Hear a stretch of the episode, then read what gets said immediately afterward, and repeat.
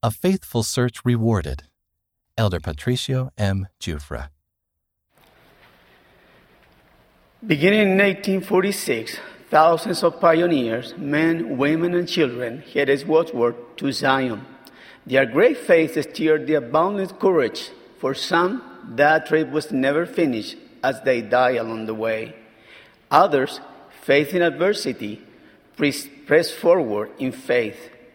Because of them, generations later, my family enjoyed the blessing of the true gospel of Jesus Christ. Much like another young man who I will mention later, I was 14 when I started questioning religion and my faith. I attended to the church of another denomination close to my house, but I felt the desire to visit many different churches. One afternoon, I noticed two young men in dark suits and white shirts enter into my neighbor's home. Those young men looked special. The next day, I asked my next door neighbor, Leonor Lopez, and asked her about those two men. Leonor explained to me that they were missionaries of the Church of Jesus Christ of Latter day Saints. She joyfully told me that her family was baptized in the church a year earlier. Seeing my interest, Leonor invited me to meet the missionaries and learn about the church. Two days later, I joined the Lopez family to meet the missionaries. They introduced themselves as John Messerly from Ogden, Utah, and Christopher Osorio from Creek, California. I will never forget them since I was only 14, Elder Messerly insisted we go next door to my home so my mother could know what they were teaching me. There, he kindly explained that they came to share a message about Jesus Christ and asked for her permission to teach me. Mother agreed and even joined us while they taught me. The missionaries first asked Leonor to offer a prayer.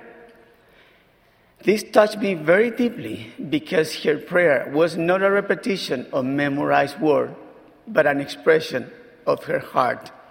I felt she was really talking to her Heavenly Father. The missionaries then taught us about Jesus Christ. They showed a picture of him that impressed me because it was the picture of the resurrected living Christ. They continue teaching us of how Jesus established his church in ancient times, with him at the head, joined by 12 apostles.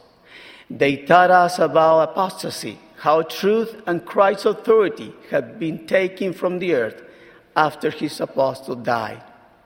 They told us of a young 14 year old boy named Joseph Smith, who during the early 1800s visited different churches searching for truth.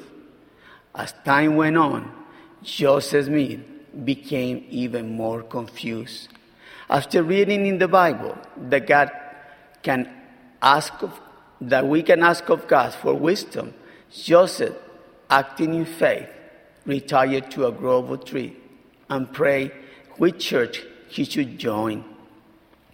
One of the missionaries read Joseph Smith's account what happened as he prayed.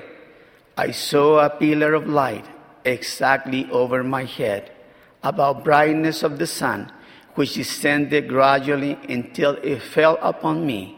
When the light rested upon me, I saw two personages whose brightness and glory defied all description, standing about me in the air one of them spake unto me, calling me by my name, and said, pointing to the other, This is my beloved Son, hear him. During that lesson, the Spirit confirmed to me several truths. First, God listened to all his children's sincere prayers, and heaven is open to all, not just a few. Second, God the Father Jesus Christ and the Holy Ghost are three separate beings united in their purpose to bring to pass the immortality and eternal life of man. Third, we are created in God's image.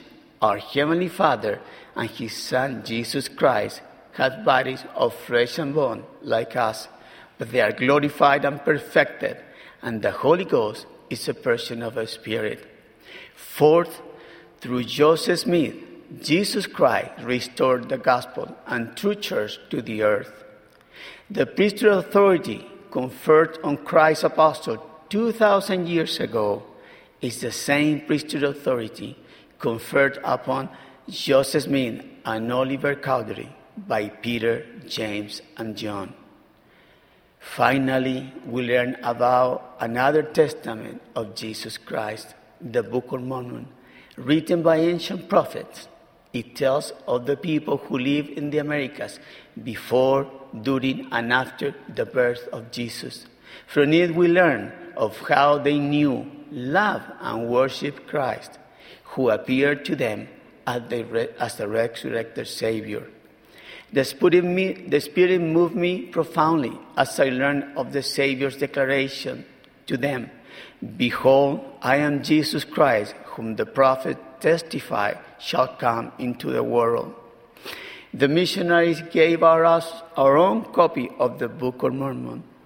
We read and accepted the invitation found at the end of the Book of Mormon, which reads, And when ye shall receive these things, I would exhort you that ye would ask God, the eternal Father, in the name of Christ, if these things are not true, and if ye shall receive ask with a sincere heart, with real intent, having faith in Christ, he will manifest the truth of it unto you by the power of the Holy Ghost.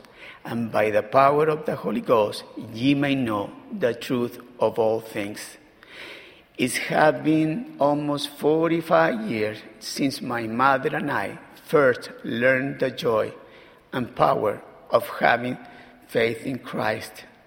It was because of their faith in Christ that the Lopez family shared their new faith with me. It was because of their faith in Christ that these two missionaries left their homes in the United States to fund my mother and me. It was the faith of all those dear friends that planted a mustard seed in our faith, of faith in, the, in us, that has grown into a mighty tree of eternal blessings. During these blessed years, we have known as President Nelson, Russell M. Nelson declared, everything good in life, every potential blessing of eternal significance begins with faith. Allowing God to prevail in our lives begins with faith that He is willing to guide us True repentance begins with faith that Jesus Christ has the power to cleanse, heal, and strengthen us.